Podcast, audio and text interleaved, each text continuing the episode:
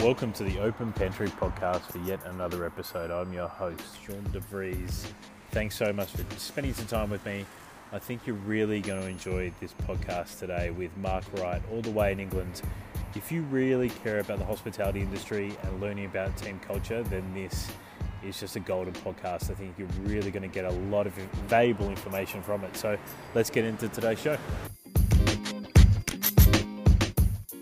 Welcome to the Open Pantry podcast for yet another episode. It's amazing to have you listening again. So thanks so much for tuning in. Now today is a is another special episode. I'm so lucky to have fantastic guests, and the next guest we've been we've been toing and froing about when to do this podcast. So I'm I'm so glad that we've been able to do it today. Mark Wright, Managing Director of Wham Consultancy, all the way over in the UK. How are you, Mark?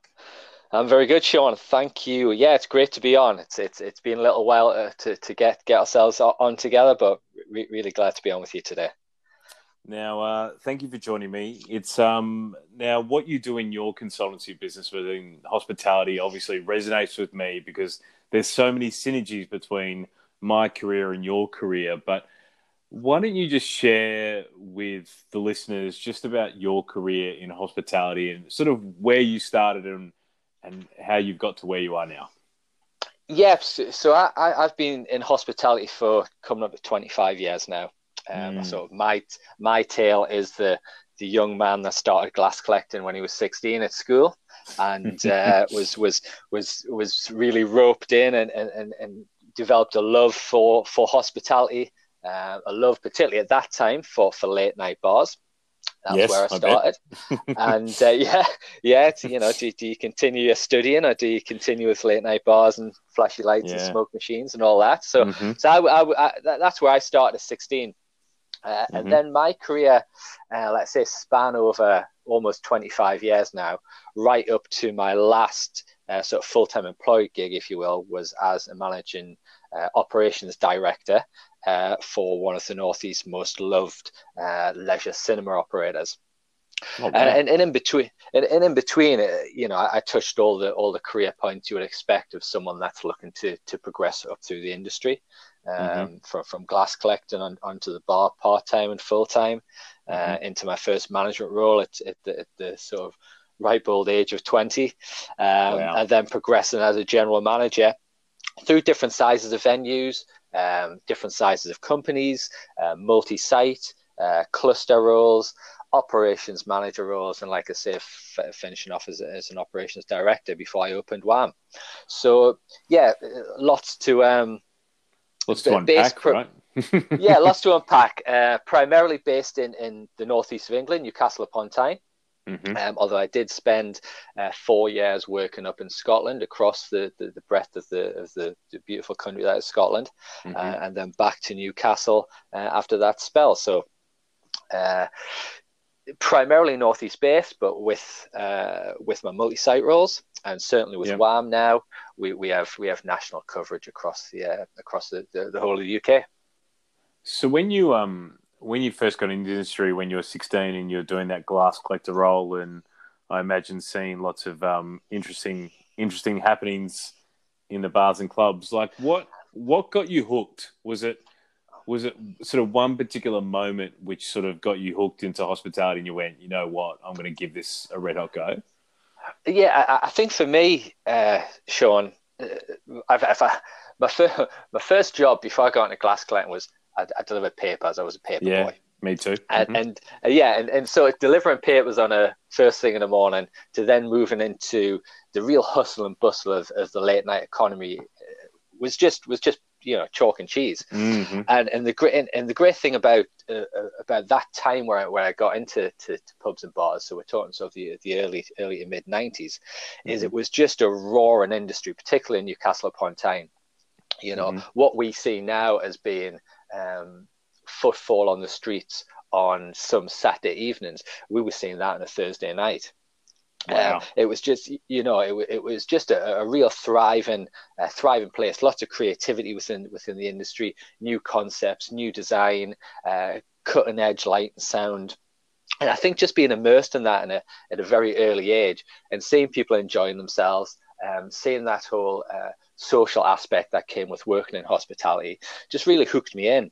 Mm-hmm. And uh, you know, I was lucky to work for a fantastic company when I first started. Uh, the company's not around right now; it's it's, it's morphed into something else. But 42nd Street Bars Limited, uh, owned by a fantastic owner called Nigel Volcard, and um, and and the, the, the attention to detail he would put into all these new openings and always looking for the, the next cutting edge um, aspect to bring to, to, to Newcastle as a whole um, was just a great a great starting part, a great melting pot for me to start my career.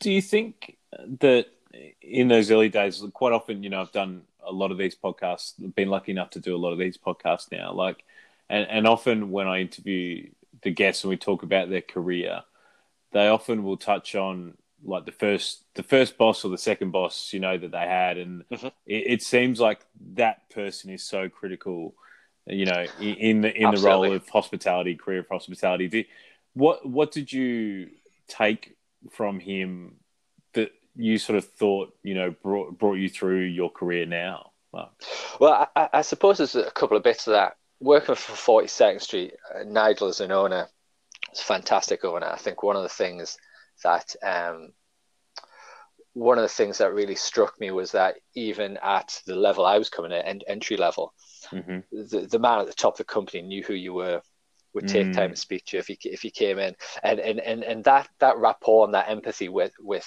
you know again junior level entry level even if you're on the bar or whoever you were that really stood with me so learning from from uh, learning seeing that and, and how he, he set his business out quite early in my career was was a real eye opener. I think mm. moving on, one of my uh, one of my mentors was one of my early general managers, uh, a gentleman called Jimmy uh, Jimmy Dimitri. Uh, mm-hmm. Jimmy came from Greek heritage um, and mm-hmm. had all that hospitality that comes with, with, with people from that yeah. country. Yeah, you know, they're, they're brought mm-hmm. up in that. And again, seeing his rapport with with with guests, seeing how he created this this hospitality culture and in his ways, his actions, his his means again, he would know everybody's name, what everybody drank.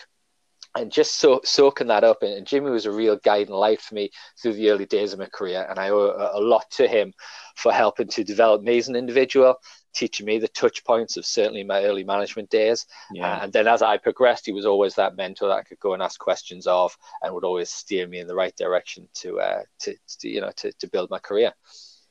Do you think um, it's a question I was just thinking as you were telling that story. You're talking about two men who have been really influential. I reckon both would would probably be from big families. And as we sort of, um, and I, I think that has a lot to play with hospitality owners and how they relate to customers and and that mm-hmm. connection point is they often they often come from big families you know what i mean because they're mm-hmm. they're yeah. used to they're used to being around a lot of people used to sharing they're used to being hospitable that's what obviously hospitality is about. Do you think, yeah, as as we get into a society with smaller families and and uh, subsets of you know uh, a lot more single people and people keeping to themselves and that kind of stuff, that hospitality is going to be a harder thing to train because because people can't see it in their day to day life as maybe as they would thirty or forty years ago. I think I think that's a very good observation, Sean. I, think mm. there's probably a good element of truth in that. I, mm. I think trying to you know, I'm, I'm in my, my, early 40s now.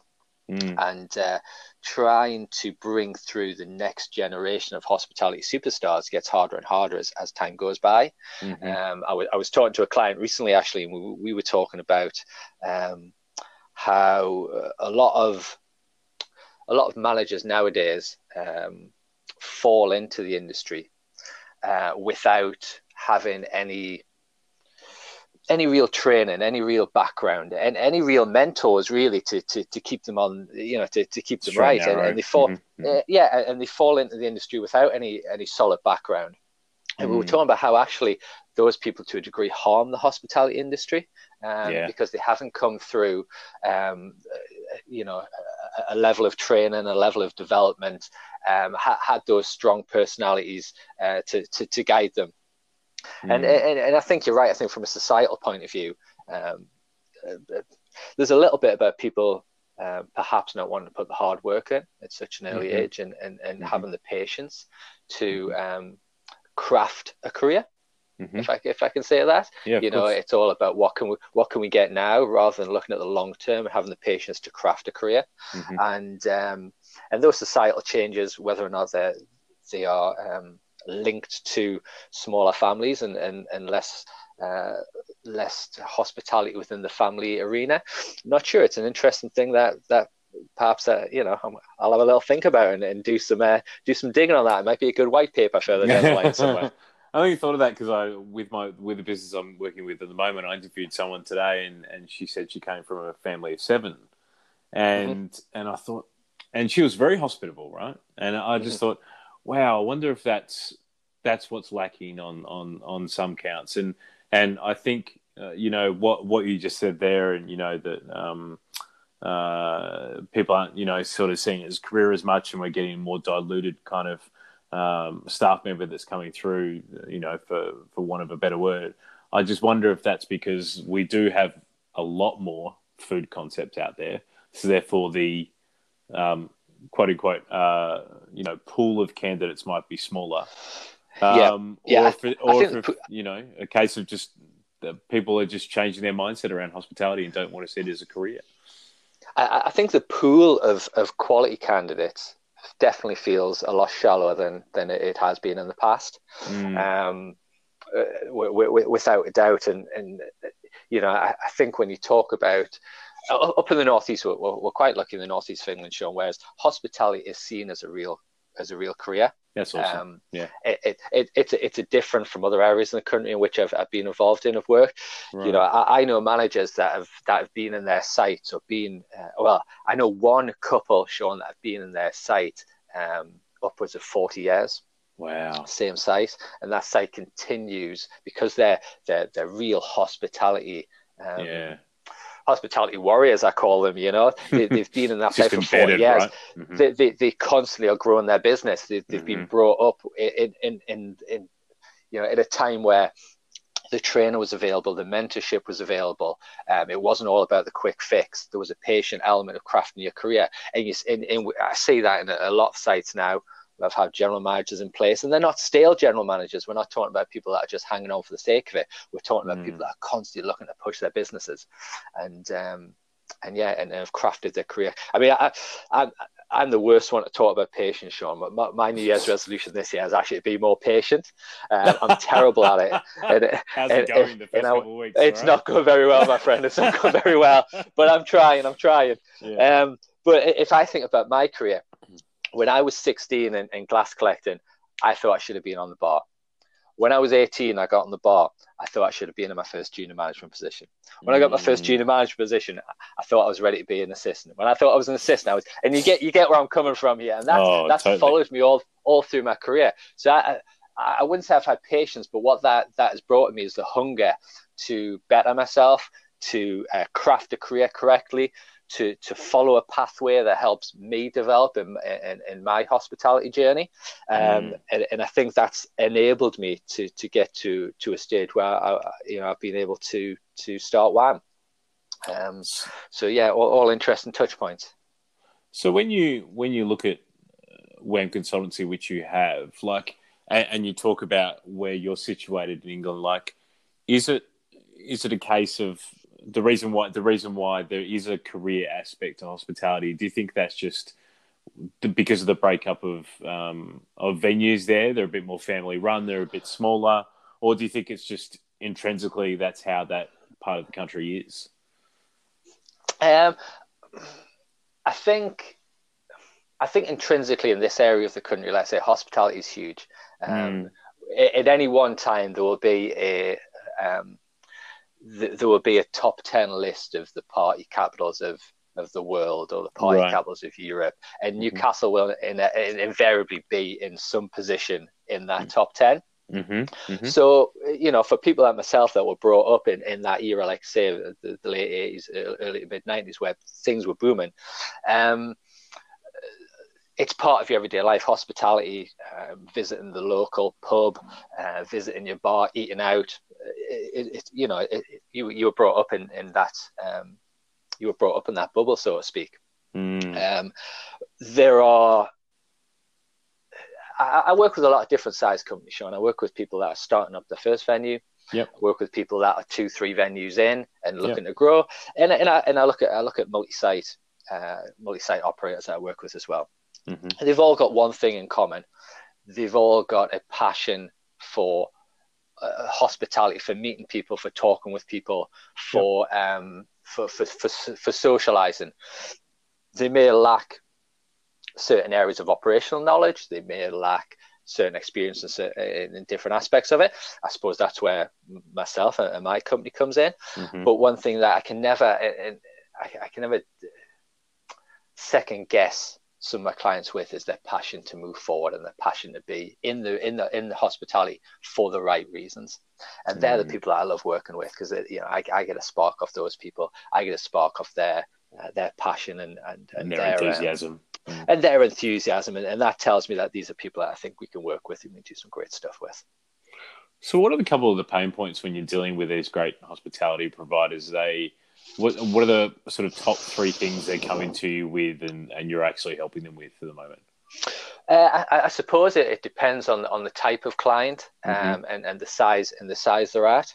Mm-hmm. If I if I think about probably um, probably the three most common clients mm-hmm. that'll come across our doors, like I say, they will be people that have this um, passion, they have this um, desire, this dream, if you will, to mm-hmm. open their own restaurant mm-hmm. pub, mm-hmm. eatery, whatever it is, and just lack the operational know-how and, and, and the, the lack of a critical path to get them there. Mm. So th- those are guys I really enjoy working with, like I say, because their enthusiasm for the project as a whole uh, really makes it ve- very easy to, to, to work with that type of client and support that type of client. Yep. So I love working with those guys. The, the sort of medium-sized companies, so we've got guys that have somehow you know they, have gotten up to two, three, four venues. Mm-hmm. Um, they're all dis- they're all running disparate from each other. They need um, some guidance and support to try and pull the operational side into a coherent package um, yes. to sort of tie all the loose ends together so that you know as they continue to grow their infrastructure is in place um, allowing them to, to grow with less less pain i suppose Yes. Uh, they, they, they, they pose a slightly uh, a slightly different challenge, mm-hmm. but my background and one of the things I love is, is operational operational strategy. Um, so I, I love working with those guys for a completely different reason. Mm. And then and then I look at my multi-site client who it's a completely different kettle of fish. You know, 20, 20 plus venues, multi-million pound turnover, huge mm-hmm. investment program and being involved with those guys on their investment program and their journey to what they're calling the second phase of, of, of their growth. That's exciting for a different type of reason and being involved in and um, and them almost reinventing themselves and reinventing the type of company they want to be and the style of venues they want they want to run. That that that that has its own sort of excitement, its own um, yeah, it's uh, it, my own enthusiasm for, for supporting that type of company. So I, I suppose they're the three most common mm-hmm. Two most common style of clients that, that I come across. It's um it's interesting talking about the the reinvention uh, part, and you've been in the industry long enough for me to ask this question of you. Like, in your experience, how how often do you think a brand, hospitality brand, needs to really invest in reinventing themselves? Do you think there's a, a time frame around it, or do you think it's more based on the amount of venues they're opening and the and the time factor around that themselves, or? Yeah, that's an interesting question, Sean. It was actually a topic that came up in a podcast I was listening to last week, mm. and um, and I was listening to what the, some of those industry experts down in London had, had to say about the matter. Mm-hmm. Um, I think again, I think there's a couple of parts of this. One of the the, the aspects they were talking about that I've never thought about was what percentage of your annual profit you reinvest back mm. into your mm. business mm-hmm. and reinvest into keeping your business both looking fresh but also developing it at the same time. Yep. Um, and, and they were talking about a 10% figure. Wow. And in some cases, it could be 20%. percent mm hmm And that, that was interesting. I'd never heard a figure put on that before. And that, that's really No, neither I, actually. Um, mm. Yeah, so, so, so that was that was really interesting. And that's something that I intend to sort of have a, a good think about th- this year as I, I look at, at different uh, different portfolios and different clients and different, uh, different uh, sort of ideas of my own I, have got in mind. Um, but I, I, I, suppose I worked uh, one of the biggest companies I worked for, Sean, in, in, the UK was a company called Stonegate, Stonegate Pub mm-hmm. Company. And uh, Stonegate are about to become the largest privately owned pub company in the UK. They're, they're just wow. about to sign a, a, deal to take their their um, their, their company up to 800 plus venues. Wow! Now, when okay. I when I joined them, I joined them uh, the turn of the the millennium, just 2000, 2001. Okay. And uh, they were traditional. It was a company called at the time they were called Yates Wine Lodges. Okay. Uh, a, lo- a load of history behind them, going back to the, early, the sort of early 1900s. Um, their their um, history was in the, the northwest heartland, very working class roots, spit and sawdust on the floor, um, and um, and they had a hundred plus venues. As that company has grown, the, the Yates Wine Lodges, I think, at a, at a whole, were at 167 venues. Wow. I'm led to believe now that there'll be about 12 left within the, the 800 strong Stonegate estate. Oh, wow. Because Stonegate have took those venues, and as they've they've come up with new brands, and that particular brand has struggled, and, and I was around where they tried to reinvigorate that brand on, on a couple of occasions with mm. um, different design concepts, different menu concepts, different mm. drinks packages. Um, th- they've now developed different brands to a degree where that, that historical brand is, is almost disappeared off the landscape of, of the British hospitality scene, which in yeah. itself is a shame. It's, shame, yeah. But what but what they've shown is they've shown the need to not be sentimental about that. Mm-hmm. and realize actually the hospitality market's moved on. We've got to move with it. Casual mm. dining has grown within the within the pub and bar industry. We need to move our brands with it, and um, and I suppose that that's probably the, the, the thing I've saw the most is the is the change from wet led or primarily 80 20 90 10 wet dry led into yes. venues now which are 60 40 50 50 in some cases 40 wow. 60 wet dry led Wow. And that's come through, and that and that a lot of that's come through the desire in the UK for uh, the growth of, of casual dining, yes. um, and, and, for operators, let's say, not being um, not being hung up on what they what they have been, seeing how the market's developing and pushing their own their own companies to, to that um, to that direction. Mm. Um, so yeah, yeah, I suppose the, the old saying is evolve and die, isn't it? And um, it's interesting, isn't it? It's a bit yeah. It's a bit like how we're looking at um, you know bricks and mortar retail at the moment. Um, yeah. and and how that's just uh, really struggling. You know, all throughout the world. Um, yes, Australia, we've had a lot of um, uh, fashion retail brands over the last 12 months which have gone into liquidation and, and mm-hmm. brands that have been around for 25 30 40 years like it's just it's quite it's it's been quite sad but it's kind of yeah it's kind of how hospitality moves and and hospitality's moved to this casualization, which is a, um, but in part, I think as an industry, we need to make sure that casualization means that we don't care about our customer as much, and we take a casual approach to our customer.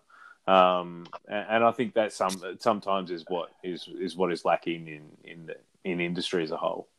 Absolutely. I mean, I mean, talking about how that's changed, Sean, and and, and, evolving your, your offering over where you are in, in, Melbourne and Australia as a whole, has has has delivery has has home delivery in terms of hospitality picked a pace up yet? Is it is it prevalent in in? Yeah, so so I mean Melbourne and Melbourne and Sydney uh, have probably had delivery as a really big player for about four years. Okay. Um, okay. And and we've got about probably four four major players. Um, on the eastern seaboard. So obviously Uber Eats, Deliveroo, yeah. Uh, yeah. Menulog, and, and, then DoorDash from America, which okay. has come in. Um, okay. Uh, a couple of other smaller providers as well, um, um, but they sort of just hit the edges and. And yeah, it's dramatically dramatically changed. And it's and it's not it's not any different to any any other part of the world which is going through this with hospitality. Is that is that now restaurateurs um, are going what do I, what do I do? You know, how does this affect my? I need to have it because you know uh, everyone else is on it, so I'm going to get lost if I don't do it. Um, but they take you know over a third of the top line, you know, amount of money. Then I have to increase my price to, to counter for that. Then how long is a customer going to pay that premium price for a delivery option. Um, Absolutely.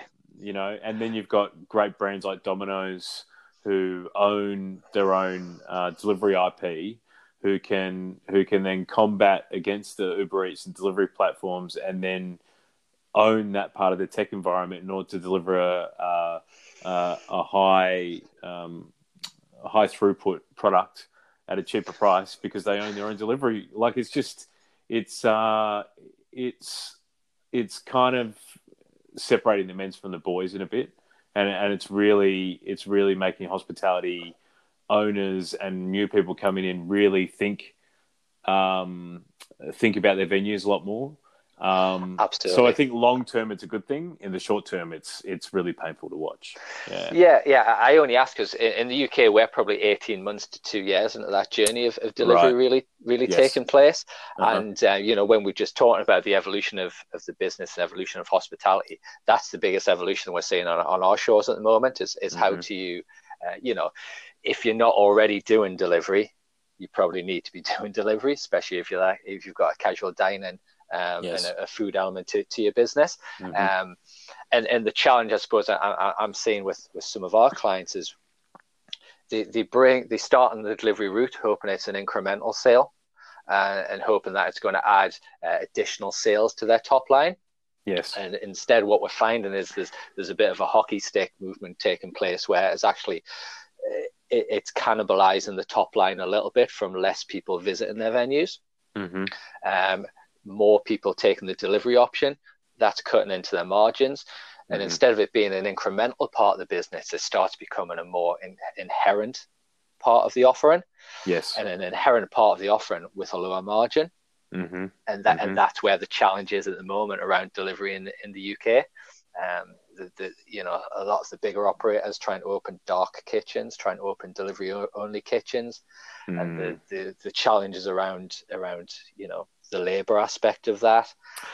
How, how, how those those places are only busy for a two three hour period of the day. You're staffing it up for for a longer period of time and that's biting into lower margins. So yeah j- just interested to see where you guys are at versus where we're, where we're at over here.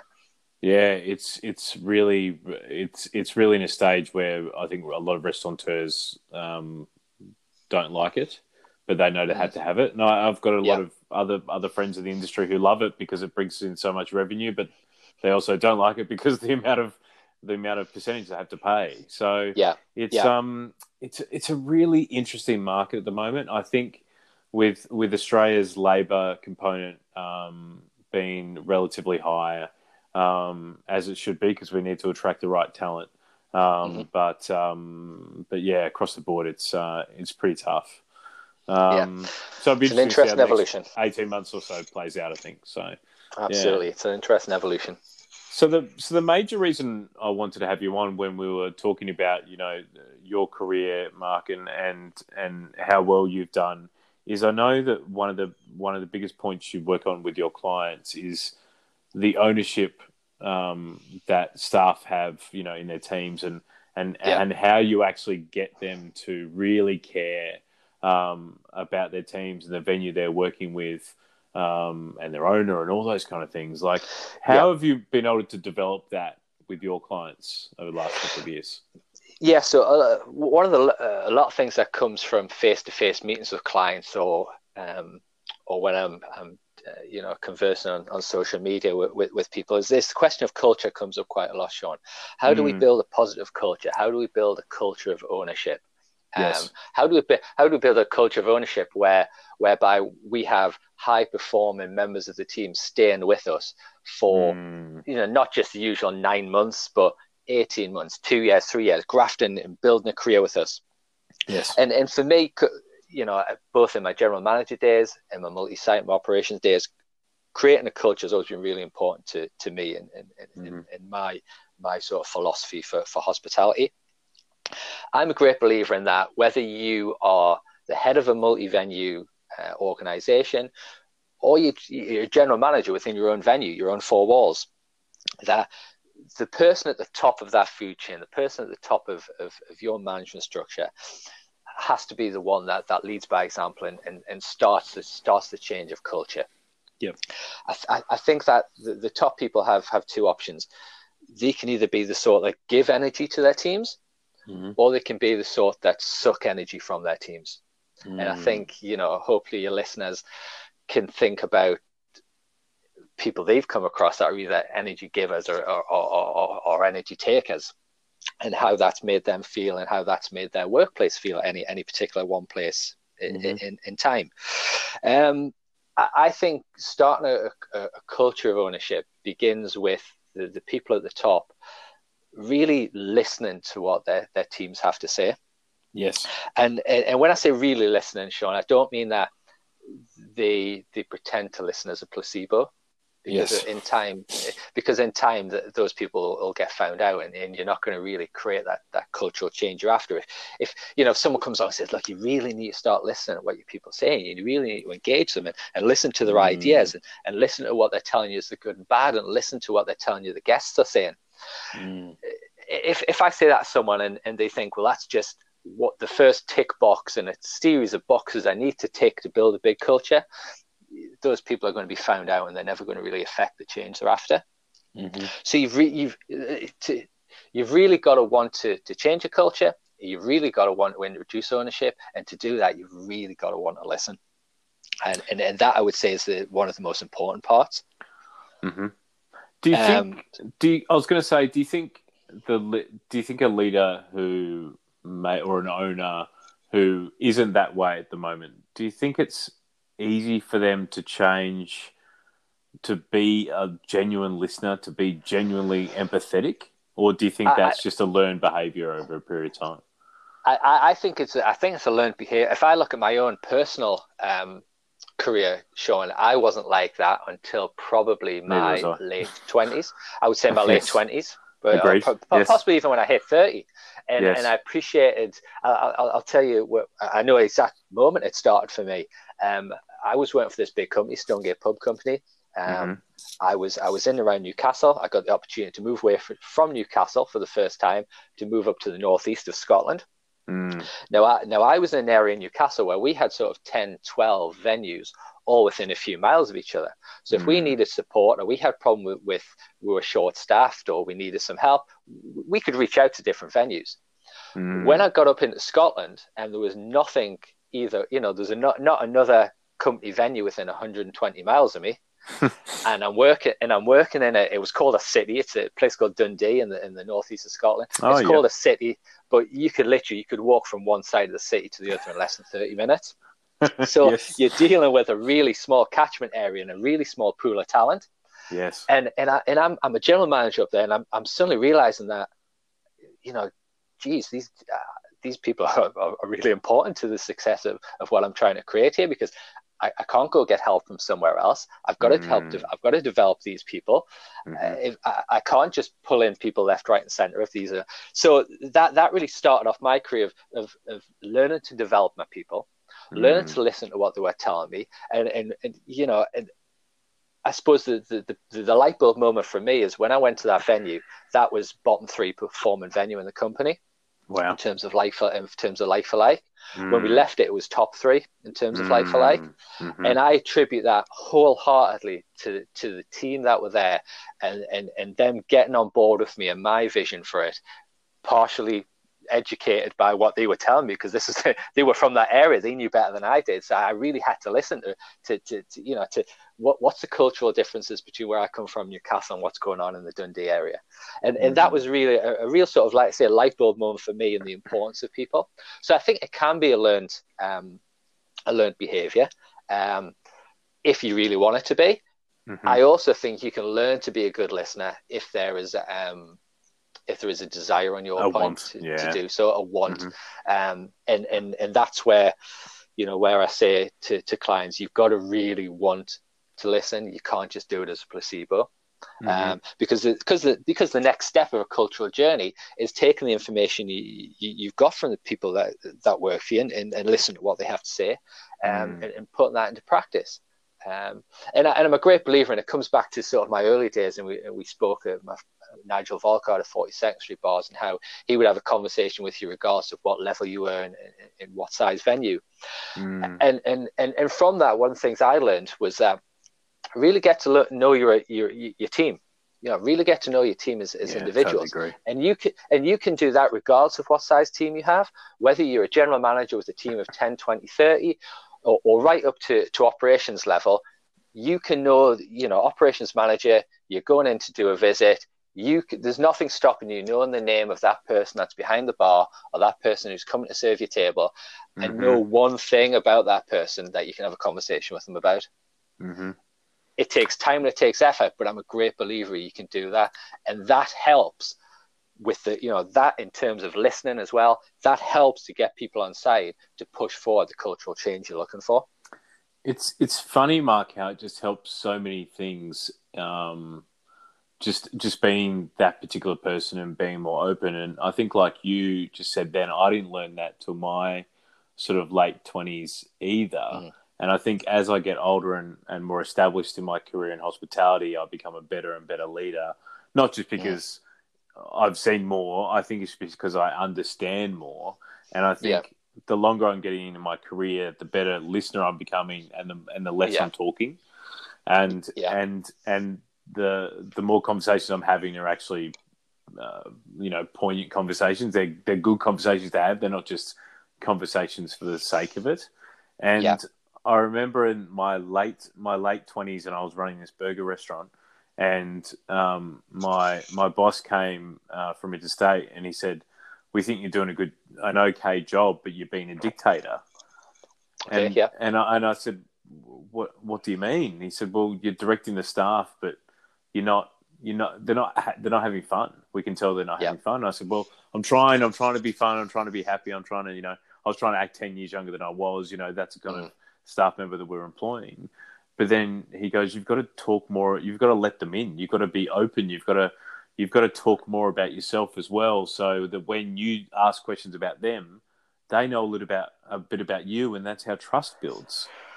And I, I, I can empathize so- with that that 100%, so Sean. important for me. You know, Yeah, yeah, Mm. very similar for me in my early career. Very dictational. Mhm. Um, very let's just get the job done. Mhm. Let's drive results through that. Mhm. But I Mhm. wasn't driving. It, it was short term results. I wasn't. Yes. no, no. It, I, I wasn't driving performance the way I should have been driving performance. I was driving Mm. performance because I was telling them to drive performance. I wasn't driving performance because they wanted to drive performance for me, for my my venue, for my company. Um, and I suppose it's that little switch you talked a lot about there about you know becoming a, a better leader. Mm. I think there's a, a, a spot in everybody's career where you you recognize the difference between being a manager and being a leader. Yes. And I think Mhm. when that again, when that light bulb goes off, that changes your approach to Yes. your career, and it certainly changes your approach to your team. hmm And, and I agree. think again, you know, that came to me a good few years in, into my career, um, Mhm. especially when I, you know, um, when I had to be a little bit more self. Um, self-sufficient Self-reflective. in terms Mhm. yeah Mhm. self-reflective um, in terms of the, the position I, I found myself with with very little um, senior support around me Uh, and, and Mm. uh, that that was a big moment for me and um, yeah and, and, and I think you know when we go back to, to culture and talk about listening to your team and, and, and appreciating you, you're a leader I, think when you and like you said when you let people in and they let you in that's when the magic can really happen and I think Yes. that's when you have a team that's willing to go that extra mile for you and willing to Mhm. buy into your vision of what you want to create within your company and the direction you want to take it. And I think once you've got that buy in, like I say, that's when the magic happens. That's when you know your team turnover starts starts lowering. Mhm. Um, That's Mhm. when you're working with people on a more consistent basis, and they're working with you, and they understand that what you want, and you you, you, you you've got higher team stability, and, and and those guys are with you for a period of time. You're developing those people throughout their career. They appreciate that. Again, it's a two way function, um, and that's when I think you can drive exceptional performance. You know, once you've got those pieces in place, for me, that's when you're in a position to real drive exceptional performance by saying, look, this is the bar I expect. You know, for Mhm. me as a manager, I never wanted good performance. I always wanted exceptional performance. Mhm. That had to start with me, leading by example.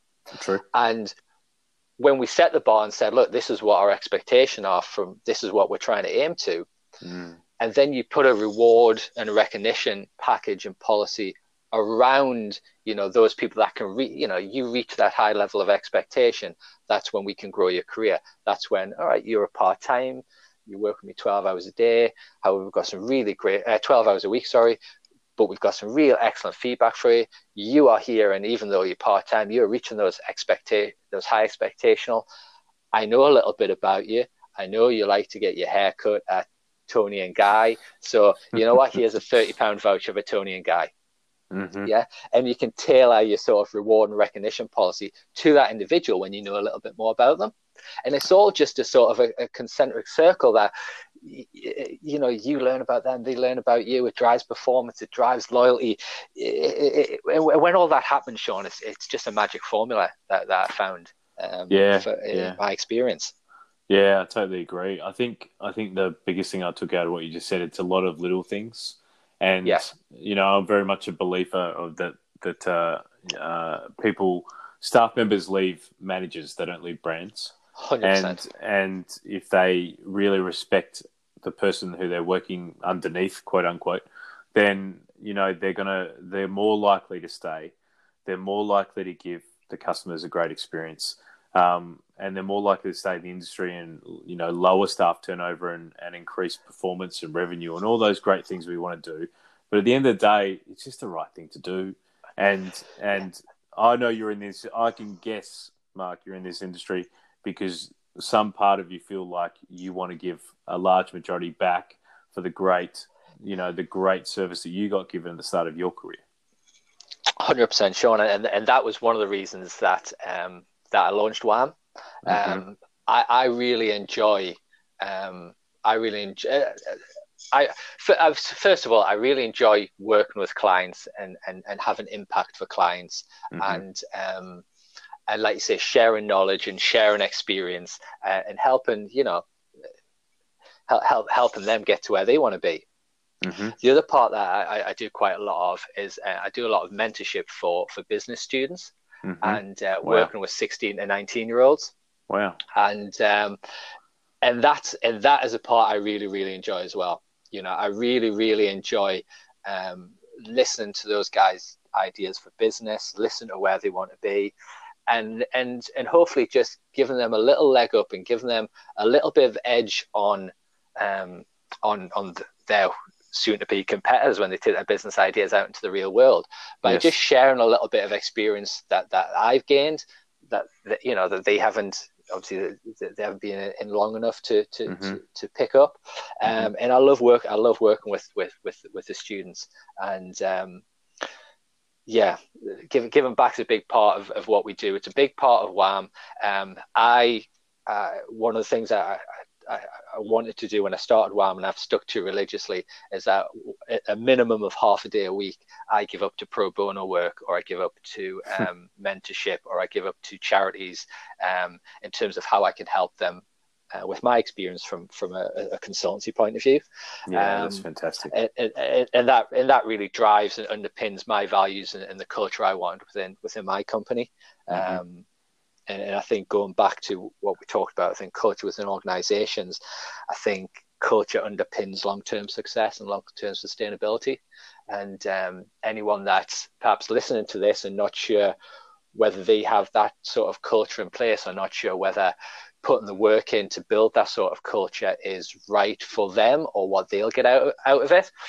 Mm-hmm. Well, you know, all I can say is if you if you're in the in in any type of business, not necessarily hospitality, but if you're in business or hospitality for long term success, having a, a, positive, high performance, listening, reward and recognition culture underpinning what you want to do will get you to where you want to be a lot faster than if you didn't have that.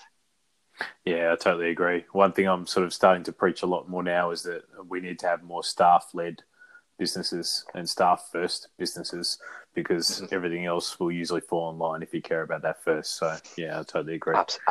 Absolutely, absolutely. Now, Mark, thank you so much for joining me today. I know we have a lot of um, uh, UK lis- listeners who would uh, would love to reach out to you. So, what's what's the best way that someone can get get a hold of you?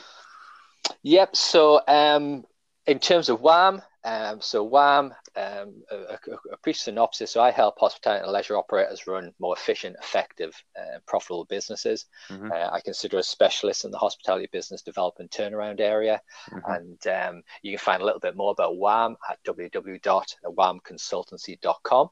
Mm-hmm. And you'll see all, all, all uh, some, some client um, so the clients we've worked with, mm-hmm. what our services are we can offer. So yeah, wamconsultancy.com. And in terms of myself, um, probably LinkedIn's the best place to find me. Um, yep. very active with the LinkedIn community. mm-hmm. Uh, my personal is linkedin.com uh, forward slash in forward slash dash Mark Wright, and that's Mark with a K and Wright W R I G H T. And I'd love to hear from you know some of your listeners. Um, mm-hmm. Reach out, join my network, and uh, yeah, great, great to connect. Fantastic. Well, I'll link that all up in the bio as well, so it's really easy for people to access. And Mark, it's been a it's been a great half hour or so, my friend, and uh, I'm sure there'll be many more conversations between us to come. So thanks for your time. Yeah, great, Sean. Thanks for having me on. Really enjoyed it. Thanks so much.